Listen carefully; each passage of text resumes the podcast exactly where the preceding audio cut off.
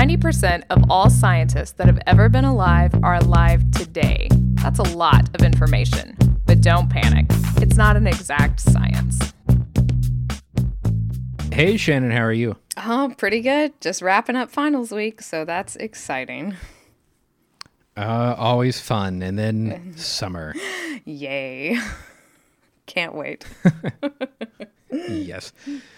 Uh, I tell you, we're definitely getting the uh, the springtime weather suddenly. We've had some severe storms and hail rolling through here, even a few tornadoes. Uh, yeah, and we're waiting on a storm right now. So hopefully uh, we get this recorded before before that hits. But of course, since I'm waiting on it, as any good you know storm nerd knows, that means nothing's going to happen.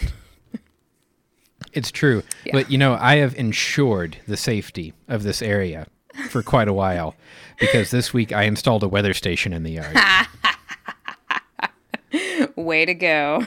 Hope you enjoy recording Yeah. all those sunny days. yeah, exactly. Uh, no, I, I mentioned some time ago that I picked up this used Davis weather station, and so we bought a four x four post. And surprisingly, you know, I'm used to digging in Arkansas ground where you go about four inches and it's solid rock. Here, I dug a 24 inch deep post hole uh, with no problems and didn't find a single rock. Oh man. oh, that's beautiful. Yeah, it was nice. So, you know, put the post in, buried it all up, and now I am working on getting the data online. As it turns out, Davis wants you to buy, I think for about 150 bucks, their software, which I don't want to use, and then you get this little plug that lets you get USB data out of the box. But as it turns out, if you uh, are a little cagey and try to figure out their pin out, you can use a $5 adapter board from SparkFun and do the same thing. Are you sure you want that out there in the world? We, we should share the knowledge. I'm actually going to do a blog post about it.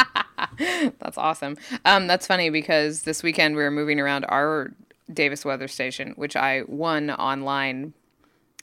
Uh, 16 years ago, 17 years ago. Um, and so we, we lost connectivity with it, and you know we were like, yeah, we'll just throw it out. like, you know, if I knew how to work this stuff, this wouldn't be a thing. We wouldn't have to throw this out. But we, we regained connectivity. We're good. ah, very good. Yes, Yep. never throw out good instruments. I know. I yeah. That's a tipping bucket rain gauge, man. Those were my words to my husband. so it's safe. Yes. Well, you know, we've got another great topic that is a geological meteorological phenomena that one of our listeners actually emailed about, right? Uh, right, exactly. So we heard from Steve on the topic of fulgurites, which, as John pointed out in his reply, are very near and dear to my heart. And I don't know if lots of people are obsessive about fulgurites, but it seems like they are. That's what I've run into. And I don't know if a lot of people even know what they are in general, though. Yeah, I think so. And in his email, he said, I wasn't sure if you guys knew about these. He said, Well, I had never heard of them until you, because you have done work with fulgurites. Yes, yes, I have. so, Shannon, what is a fulgurite? Um, well, let me take this hour to tell you about them. so basically, when I say fulgurite, I mean a piece of lightning struck rock. All right, it's a little more complicated than that. We'll get into that. Um, but I, I remember these from when I was little because we'd go to Florida all the time, and you find these hard chunks that look like little tubes of sand on the beach. And it's like, how does this little tube of sand form? And what they are is they're from lightning striking the beach and fusing together the rock, and it makes this, or fusing together the sand, and it makes this cool little tube. And there you got a piece of lightning struck sand. It's kind of cool. Yeah. And so this actually, as many words, derives from Latin, right? Yes. So fulgur is lightning. Yep. I love that one. I was like, oh, okay, yeah, that makes sense. Uh-huh. Oh. So it's it- it's a quite literal translation. Uh-huh, but yes. it's not just when the lightning hits sand either. There are different types of fulgurites. Right. So uh, there's a couple of main types of fulgurites, and uh, you could get a rock fulgurite. So when lightning strikes a rock, that's already a rock. Uh, when lightning strikes, the other types are kind of all lumped together in my mind. So sand, soil, or caliche, which is just carbonate-rich stuff, um, unconsolidated soils and stuff. And whenever lightning strikes those, it actually fuses them together and creates a fulgurite. Right. And I, I love your. One of the ways that you've described these before is as petrified lightning. I know. Which is so cool. super cool. in my native science class, we talk about turquoise being petrified water, and so I, yeah, maybe I just really like these sort of um, colloquialisms. Yeah, but these pieces of petrified lightning, they can actually be really pretty looking and they can get pretty large. they can. Um, uh, I'm going to post a picture of the fulgurite we have on display in our sort of little geology museum. Um, in our department because it's quite big around. The, I said that they look like tubes, and so some of them can be super tiny tubes. That's all I ever found as a kid, but some of the tubes can be over a couple of uh, centimeters across, so they can be pretty large. The one we have on display is pretty big like that, and um, some of them can be up to 10 meters in length. Which is crazy. Yes. I don't know how you would extract that I know. in Uh, one piece. Uh, I, I've seen an article once too about one that hit, and it hit soil, and um, so it was a soil fulgurite, and it went down like 15 feet or something like that, ridiculous. And you know they just kept going and going and kept finding you know this tube from this fulgurite. So that's really impressive. Well, and you know, I have to wonder with these because so you, you get a lightning strike, which brings a massive amount of energy in, mm-hmm. very quickly heats up the material. Let's say mm-hmm. it's sand, fuses it, but it's cooling sort of like a dike would, right? So you have cool material on the outside, mm-hmm. and heat's conducting away. If Right. that heat could conduct away fast enough, which we would have to do some back of the envelope calculations, but wet soil is going to conduct heat pretty fast. Uh huh. Yeah. I'm I'm wondering if you get a similar strengthening mechanism to a Prince Rupert's drop. Ooh, interesting. So I mean, maybe not to that extent because you're not taking molten glass and putting it in cold water. Right, but it's- you- you're taking molten glass and putting it in damp sand, Well, right. Exactly. and, and maybe that's one reason that these are so easy to find and don't just instantly get crushed up. Oh, maybe that's it. That is a good point. Um, I'm trying to think of the robust nature of the ones that I've handled, which are all pretty tiny and they've been pretty good because I mean you can dig them up and yeah they're not getting crushed when you're walking around. So that's a cool idea. You just want something that you can shoot a gun at, basically, right? Is that? no, no. I think this uh, th- this involves again, like I said, we'll have to do some uh, thermal modeling, and our listeners that do that, uh, we can take those submissions as our puzzler for this week. Yeah, exactly. um, that's a, that's a really cool idea, and I mean because what you're doing with sand, which is the majority of what we're going to talk about, because to me that I mean that's the that's the fulgurite that everyone knows about are these sand fulgurites, mostly because they're the pretty ones. um, no one cares about a bunch of soil that got stuck together, um, but on the outside you've got this conglomeration of sand, and then on the inside of the tube is this superficial glass layer formed from the lightning heating the air up and basically melting the silica. You know, it's true, but even though these are naturally formed materials and they're formed from you know a, a geologic media, they're not minerals. Poor little fulgurites. They're mineraloids, which is just as fun to say. But yeah, they don't meet those those uh, very stringent criteria to be a mineral, and that mostly is because of the crystalline structure and chemical formula parts of that. Do you, do you remember these parts of the of the mineral formula? Right. So they don't have a well defined. You can't say that all fulgurites are, you know, CO da da da. Right. And they're a glass is an amorphous material, so it doesn't qualify as a mineral. yeah, ice makes it. Sorry, glass. You don't make it. Yep. But so these mineraloids have another fun name as well. They do. I was hoping you'd say it because I don't know how to say it. I, I'm going to say lahacherite. oh, okay. That's not what I would have said. Well, what, what would you say? I'd uh let no, I like that. I think I would have made it a little lechater lechaterite. I've never heard of this word. Um but so this was like, word this is another one of those fun things that happens when you find words in papers. Right. And there's no pronunciation key. um which is funny because I've written a paper, I mean not a scientific paper, a class paper on fulgurites and I did not know this word even back then. But um this word that John just said correctly, I'm sure, is the class of silica mineraloids. So it's all these fake things that aren't quite minerals, and many of them aren't formed. So John said earlier, natural processes. That's part of what makes a mineral a mineral is that it's formed by a natural process. But there's a lot of silica mineraloids that fall into this that are man-made. So they're not minerals because they're don't match that definition because they're like slag or something like that. Right. And you know, some of the things that you would not think are minerals, we've talked about ice, obviously, Mm-hmm. but a, uh, another mineral that you might not think of, uh, kidney stones. Yeah. So those have regular crystal structure. They are man-made, but it's considered a natural process. Yes. So yes, those are those are technically minerals, and they don't fall into the silica mineraloids category. Oddly enough, Uh, yes, but because they have this crystalline structure and a definite chemical formula. And so, yes, fulgurites, you're at the mercy of whatever your sand is made of, or your soil, or your caliche, and um, that's what gets fused together. So you could never assign it a specific formula. And also, I mean, you can make fake fulgurites too, and then you can have all kinds of pretty colors. But we can put in some pictures know, this- of those too. this sounds like an experiment waiting to happen. Doesn't it? Here at the house. Uh, yes, yes, it does.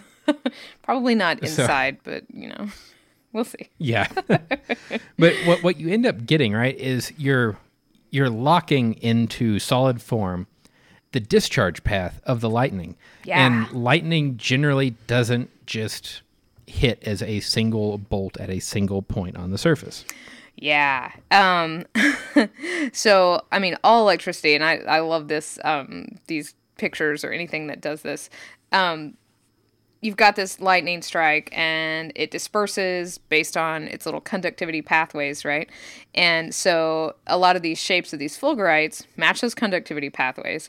And if you've heard of Lichtenberg figures, and that's the sort of branching discharge pattern from electrical currents, that's basically what a fulgurite is is it's like a, a physical model of a lichtenberg figure Right. And so you can get these, you know, you can buy them in gift shops sometimes. Yeah. uh, burned into surfaces of wood or into cubes of acrylic if you put an electrode in the top and discharge a very large bank of capacitors through it. You'll get this these discharge paths in there. And they're this uh, dendritic structure, right really. like trees so they're this cool tree thing and uh, the ones that are always in the gift shop seem like they're always some kind of cool color in a big acrylic block Yeah. But So it's the same thing except it's cool that it's a natural yeah a natural one of those. And it really is a 3D representation of lightning's discharge path. And you're talking about an incredible amount of current through a relatively small patch of ground. uh, so it's a lot of heat. It's so unbelievable to me that that's yeah. It's like you can touch a lightning strike, right? It really is petrified lightning. Um, and so of course, like lightning isn't the hot part, right? Lightning heats the air, um, but Right. an incredible amount, like fifty thousand degrees Fahrenheit. So that's 30,000 Celsius. Yeah, hmm And hotter than the surface of the sun, right? Um, and that's plenty hot enough to melt silica or any of these other minerals, you know, soil, or to affect rocks if it's actually touching a rock. And uh, we're talking about timescales of a second, right? So you're not going to melt a rock, um, but you will fuse together unconsolidated materials at that time and uh, temperature. Right, and if you think that's surprising, I mean, I don't know how many people have been working on their car or their lawnmower or something that has a battery in it and accidentally shorted Yeah. the battery. Yeah. I mean, you're getting a, a decent amount, you know, tens of amps probably from a lawnmower battery, potentially hundreds from a car battery, uh, you can weld your wrench to things. and that's uh, orders of magnitude less energy than we're dealing with in a lightning strike. And the lightning strike delivers the energy in a much more acute fashion. It does. It does, in fact, do that. Um, so, like most lightning intensities, average around 30 kiloamps. Um, but there have been some that have been recorded close to 200 kiloamps. Right. And you know, you may say, well, how do we know this? There are ways to try to back out the current from lightning, you know, calibrated lightning detection networks and so on. Mm-hmm. But one of the primary ways that we do lightning research is actually by shooting rockets with little wires that are grounded up into the sky at a research facility in Florida, and they trigger lightning so it strikes their instruments. I love it. So it's like, see how not far we've come since Ben Franklin. Yep. Hey we got rockets instead of kites, but we're doing the same idea. let's go throw something metal up in there and see what happens. And so that is how we indeed know roughly what the current Right. Yeah. in a lightning bolt is. Oh. And of course, they can get all these near field measurements as well.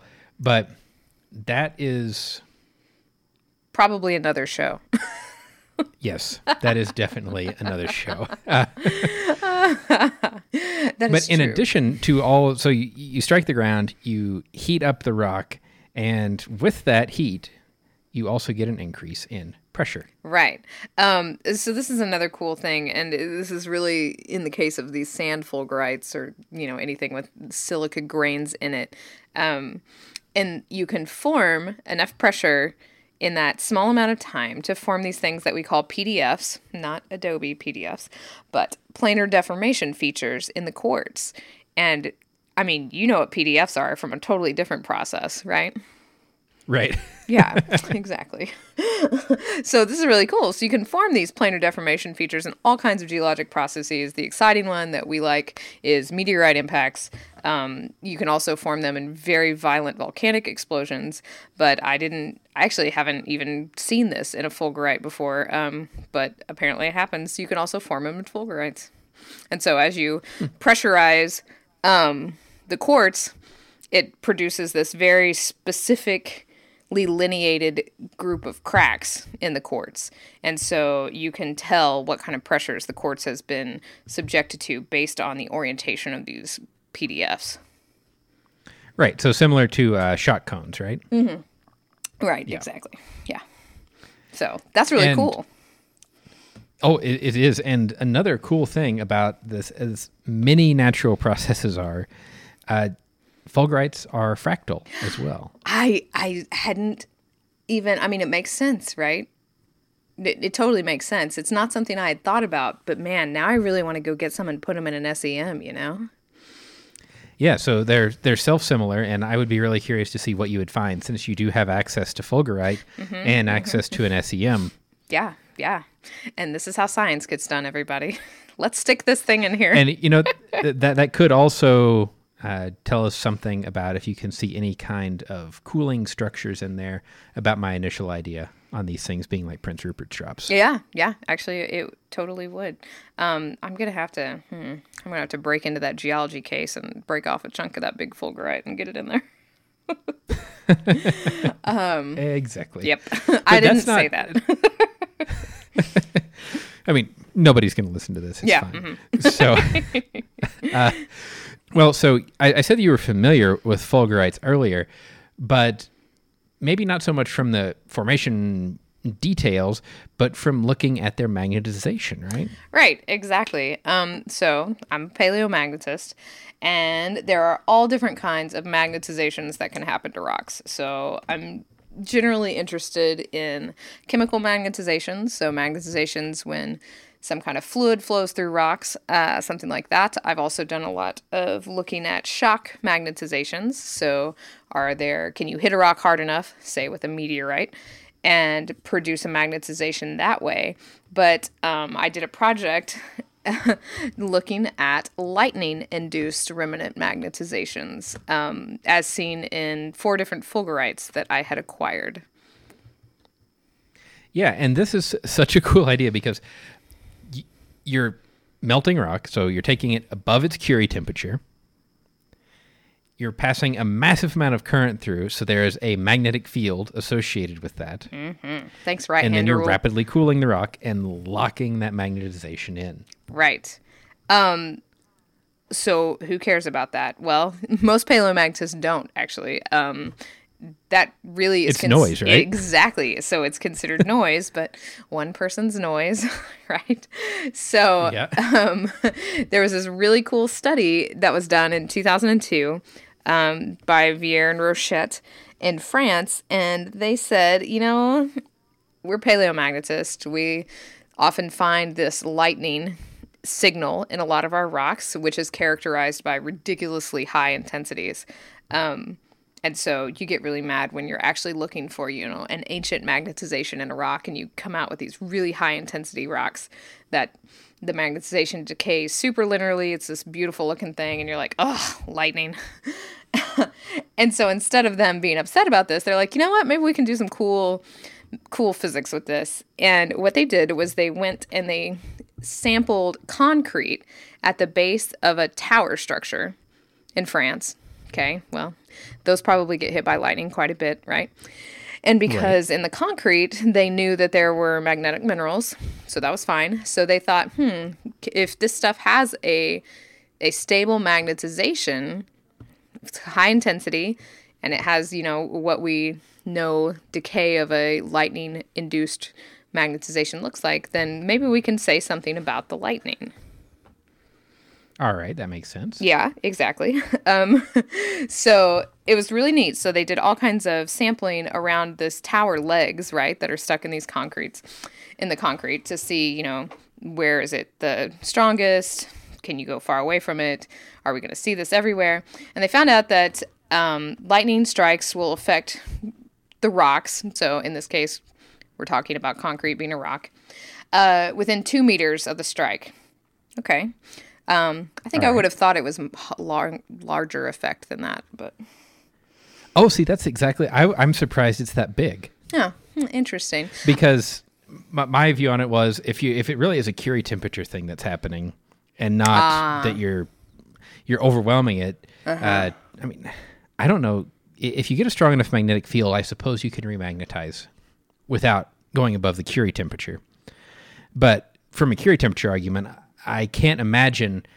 I, I can see getting the rock two meters out warm enough, but I can't see it cooling while there's still current flowing to magnetize it quickly Right. enough. Yeah, okay, that makes sense. So, so there has to be something other than the Curie temperature going on here. There has to be some just oh, of the there, sheer intensity of the magnetic yes. field Yep. that you're remagnetizing some of these minerals. right, and and the size of the minerals makes a big effect on on you know what. If you've got tiny minerals, they're super easy to remagnetize versus larger ones, so that also has a huge effect on that temperature range. Um, but no, okay, that's that's interesting. I guess I just you know fear lightning so much, that I figure it's super destructive. so two meters surprised me. Well, and I mean that's again another that that could be a physics 201 test question. Oh, absolutely. Calculate the intensity of the magnetic field 2 meters from a lightning strike with 20 kiloamps of current. Yeah, yep, that is exactly right. Um, so back to Verrier and Rochette. Um, so they they sample this stuff, and what they wind up doing is doing all kinds of experiments, which are other shows in their self about how you how you look at the magnetization that's stuck inside a rock, and they figured out using some cool equations and modeling of both the amount of magnetization that this concrete could take versus the amount in this concrete that was struck by the rocks. And they worked out the intensity of the lightning. Hmm. So that's that's pretty cool. You can tell something about about the lightning from those samples. And you know, I I had to ruin it here. I went ahead and just did the calculation. Look at you. So You put your assuming- Ampere's law away, okay? Well, you know, assuming that we're talking about a wire and we're going to calculate the magnetic field around a wire. Uh, if you have a wire with 20,000 amps flowing at a distance of two meters, you're looking at about 0.002 Tesla. Oh. Okay. So, that's- I mean, that may not sound like a lot, right? Mm-hmm. Yeah. But I mean, that's totally within the realm of what we measure. Well, but if you convert that, so that is 2 million nanotesla. Mm-hmm. And the Earth's magnetic field, you're looking in the 20,000 ish nanotesla range. Exactly. So you're you're two orders of magnitude greater than the Earth's magnetic field, two meters away from a garden variety lightning strike. Two meters away. Okay. All right. That's a pretty Yeah. good fall Assuming off. that it's a assuming that it's a wire and all this other stuff. But Yeah, yes. yeah, yeah. Uh, always so many assumptions. I was I was looking back at my uh, my paper that I did on this, um, which I'll get into here in a minute. I have three slides in my presentation about assumptions. So, yeah, it's pretty good. That's all I think of when I think of meteorology. So many assumptions. Um, Well, so so okay, so we, we we made this ridiculous calculation in real time here, Mm-hmm. and we know that people have been able to quantify lightning intensity by looking at these, but you might be thinking, well, what are the chances that when you go out into the field with your diamond tipped chainsaw, uh, what are the chances that you're going to drill into something that's been struck by lightning? It seems Uh. like it's really low. yeah, man, you would think, but I mean, it's not. No.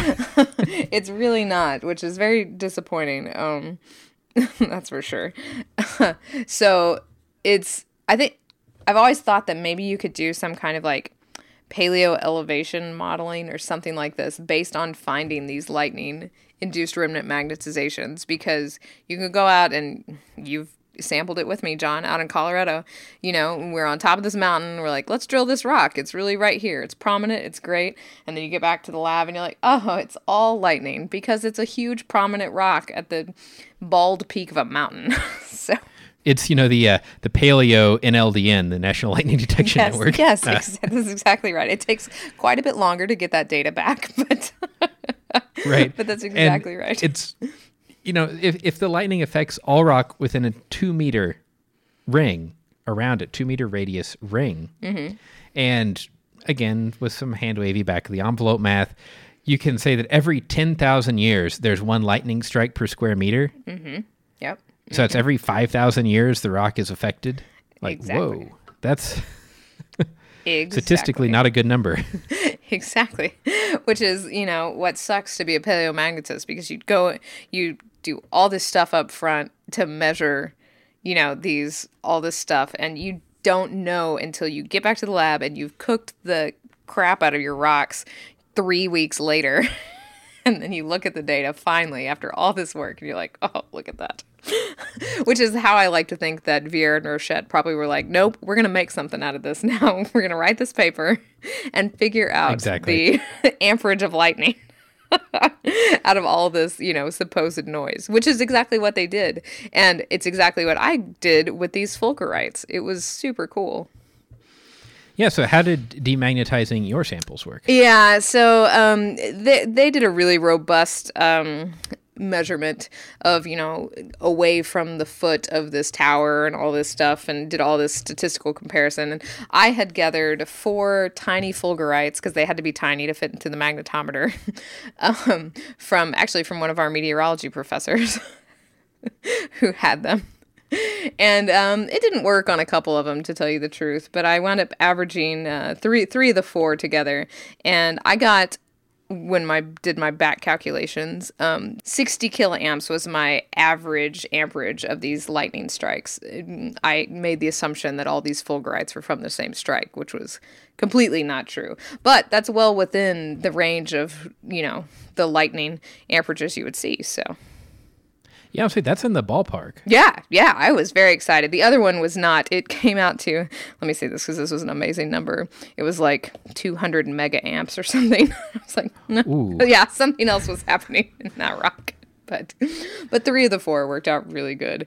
Um, and it was really well, and neat. for for paleomagnetic samples, that's not a bad. Exactly. that's, that's an amazing statistic for PaleoMag. Um, so it was really cool. So uh, Verrier and Rochette, you know, determined this lightning currents can be recreated. I mean, they've only done, there was only this one study on it, but it was really neat. Um, and it said that this sort of PaleoMag method may be more accurate than other methods of lightning detection, and they were talking about the SAFIR or the lightning detection network in France that was around at the time. So you could, mm-hmm. you know, you know where it strikes. You could go out and you could say, "Hey, this is what we think it is." You could actually measure it using PMAG and figure out what it was, and then you could use that paleomag data to calibrate current light or lightning current detectors. Hmm, that's a really interesting Isn't it? and non-intuitive connection. I know, I know, and th- that was in in their conclusions, and I wonder if that actually um, actually got put into into practice at all. Um, it was it was cool. It was a way to turn this PMAG noise, which, like I said, is I feel like it's more devastating than other crappy data because you put so much effort on the front end of PMAG and it takes so long to figure out if your stuff's going to be successful. Right. So so it was a great usage of this noisy data to tie back into, you know, a useful scientific calculation. Hmm. Yeah. Well, I think we about nailed fulgurites, but they're a really cool phenomena that I don't have any samples of. I would love to get my hands on some. And uh, I kind of wonder if the folks down in Florida ever decide to make any during their experiments. Yeah. Um, I will say, I think it's shocking you don't have any samples of fulgurites. I've been waiting to use that. yeah, you've been waiting on that one for a yeah, long time. I sure have. uh, no, I just never have found the opportunity to uh, get my hands on any. But if the opportunity arises, you can bet I'm going to take it up and send them to you for demagnetization. yeah, exactly. so I can stick it in the magnetometer. Awesome. oh, uh, yeah. when nerds have research instruments. Exactly. well, I hope that answered some of Steve's questions about fulgurites. Um, I don't know if it did, but I certainly like talking about them. So, you know. Oh, absolutely. But I think we should move on to everybody's favorite segment of the show Fun Paper Friday. Yay! this is just a Steve centered show today, isn't it? It is because Steve also sent in this fun paper. And I we, we do have had some fun paper submissions from other folks. We have them all in the queue, and we have some other shows queued up that y'all have suggested. So keep sending in your feedback it is coming, Absolutely. I promise. Yes, yes. But this paper is great. I didn't appreciate it, um, but we'll talk about that in a minute. Uh, well, so, so, you can you can do this at home. You yeah. can try this experiment yourself. you can, and it doesn't even have anything to do with popcorn or high speed cameras. no. Um, so Steve's in this paper in One, and it's uh, itch relief by mirror scratching, a psychophysical study. And this is and it's by Helmchen et al. Mm-hmm. And this is at first I thought it was completely absurd, yes. and then reading on more and hearing some of the reasoning behind why they think this happens and its potential therapeutic applications. I now think it's fascinating. Is so strange, but I will say that just reading the word itch and scratch over and over again made me sit here and itch and scratch while I was reading it. this oh, is the know. unappreciated consequence. And I'm like, oh my God, I feel like I have like mosquitoes or fleas or something because I just kept reading it and caught myself scratching the whole time. Right. So th- the basic methodology of this paper is they had subjects come in they would give them a very small injection. Mm-hmm. And I, I, think it's probably, they say they use this three needles. So I think it's just needles that are dipped in it, sort of. Yeah. Uh, it's histamine dihydrochloride, and they gave 0.03 mils of 1%, which makes you itch for about 12 minutes. Yeah. Yeah. And so they had they had a rating scale for like how bad it itches, right? That they gave to everybody which I love that the 100 out of 100 on the itching scale was stop the experiment until you scratch my arm. right. so th- they would do this on one arm, kind of on the, the middle of the forearm, mm-hmm. uh, palms up. And on the other arm, they wouldn't do anything, but they would put a red dot on both so that it looked kind of like an inflamed patch. Right. I, I think and it's. I think it said the looked identical The, I think it said the histamine actually made some people turn red, so they didn't want, you know, there to be any. Obviously, you know which one's itching more, but they didn't want any visual differences between the two. Right. Yep. And so if you scratch the itch, it obviously is going to itch less. It provides some relief. Mm-hmm. But what if you scratch the wrong arm? Yeah. Th- This didn't even make sense to me as to why you would do this until, like you said, they provided some background. Um, but what's creepy is if you scratch the wrong arm, sometimes it relieves the itch. But only under a very specific set of conditions, which is that you're viewing it in a mirror. So you're faking your brain into thinking you're scratching the arm that was injected, and it provides an amount of itch relief. Right. And a, a very significant amount. Yes. But to be clear, you're not actually doing the scratching. Yes. They scratched you and they had an absurdly calibrated Did. scratching mechanism. Uh, which they used this little bent strip of copper and they practiced on a scale They did. until they could get just a little bit of bend in the copper and they could reliably scratch with 100 grams plus or minus 5 grams of force. I thought that was So an amazing. everybody got the same scratch. Exactly. And it was a very slow scratch, they said too, which I thought was hilarious. uh, this, Right. har- this harkened back to my coffee shop days where we used to have tests about, you know, we would have to tamp down the espresso and we would have to do it with a very certain amount of pressure. And so you'd either fail or you'd pass. And that was what this reminded me of is these poor grad students sitting there with this little copper itcher trying to make sure 100 plus or minus five grams. well, and you know, I thought it was funny too. Eh, they said that all the study participants, so they had 26 participants. They were all male. They were all right-handed. 19 to 38, which tells me that they're using grad students Yep. or undergrads. And that the fact that they had 26 and threw out six means they did 20. Six of them didn't work out, so they called six more people in yes, exactly. so, so that they could get an N of 20 for significance. That's hilarious.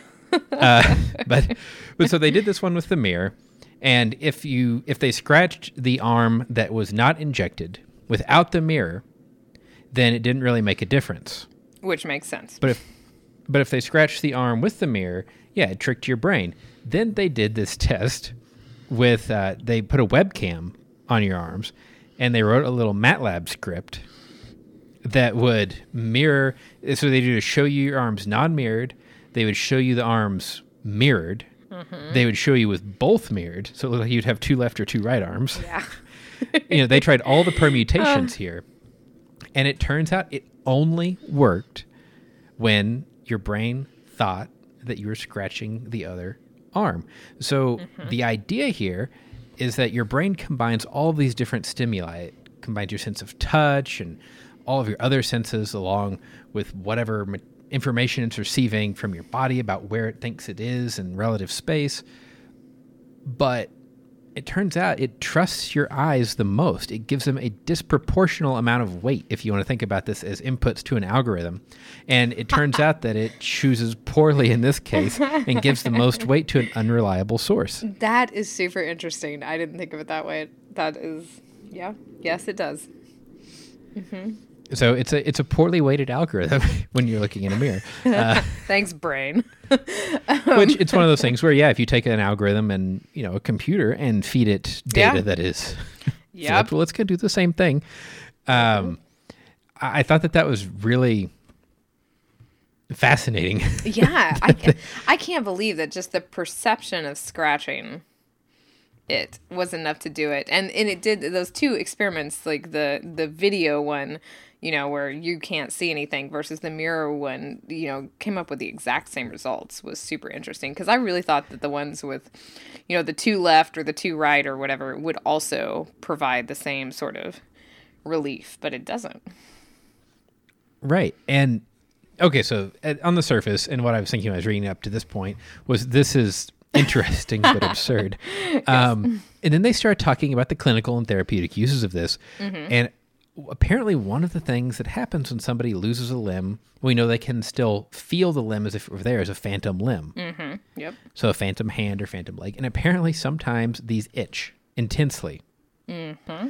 But you can't scratch the itch because the limb isn't there. But there's a possibility that if you use this mirroring technique, you can scratch the limb that is still there, looking at a mirror. Your brain will think you're scratching the limb that it thinks is there but isn't, And and, you'll it get some itch away. relief. Goes away. That's unbelievable. It seems like such a little thing, but I've heard that those those you know, those sensations can be super maddening.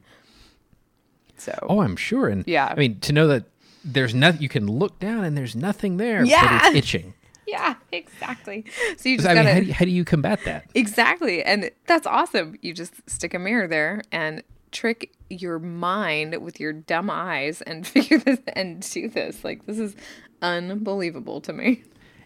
And another potential use involves stroke victims who have lost function on one side of their body. Maybe they can't use their left hand well, mm-hmm. but they can look in a mirror, moving their right hand, and help reteach their brain how to use their left hand. that it's there. Because you're making your brain think your left hand's doing things, you're helping rebuild those pathways. And uh, there's even there's even a third usage which is probably a more common thing is that if you have something like psoriasis or eczema, you know, a very itchy skin problem that you're not supposed to scratch because it makes it worse, you can also do this to help relieve that. Right. So th- this kind of next time I have an itch, I kind of want to try this. Man, I itched the whole time I read this paper. oh, I know. it was just awful. I'm like, I know nothing's happening, but it's just that suggestion, you know, like if you find a tick on you and then you're like, I'm crawling with ticks, same thing. Mm-hmm. Mind tricks, man. Not cool. well, the other good thing about this is this is an open access paper. So you can go Mm-hmm. download it. You can see the pictures of these poor grad students with their red swollen little spots on their arms Yep. and the little piece of copper being used to scratch their arm for them By an expert scratcher. by an expert scratcher. Yes. Uh, Oh. and uh, this overall I thought was a fascinating study. Yeah. And it's it's a medical study but not from BMJ. So thanks Yes, Steve for sending this one in. I thought you'd be excited about that too. yeah. But if you have a fun paper for us or another show topic that you would like to hear about, like I said, we love accumulating these and researching these because you all have some really fascinating questions. In fact, there are still a couple that I'm working on because I haven't been able to find anyone that knows the answer yet. Oh, yeah, those are So- always good. yes. So we would love to hear your suggestions or if you want stickers, we're always happy to send stickers. Yes. Shannon, how can they get a hold of us? Well, you can always send us your mailing address and we'll send you some awesome Don't Panic stickers and send that to us, show at don'tpanicgeocast.com. Um, we're always on Twitter at Don't Panic Geo. John is at Geo underscore Leeman. I'm at Shannon Dulin. And we are also in the Slack chat room. I'll probably be in there a lot since I'm trying to, you know, avoid grading papers. So check, check it yeah, out. there you go. Absolutely. We love hearing from our listeners in the chat room and some of the discussions that go on there. So be sure to check it out. Absolutely. And remember, until next week, don't panic. It's not an exact science. Any opinions, findings, conclusions, or recommendations expressed are solely ours and do not necessarily reflect the views of our employers or funding agencies.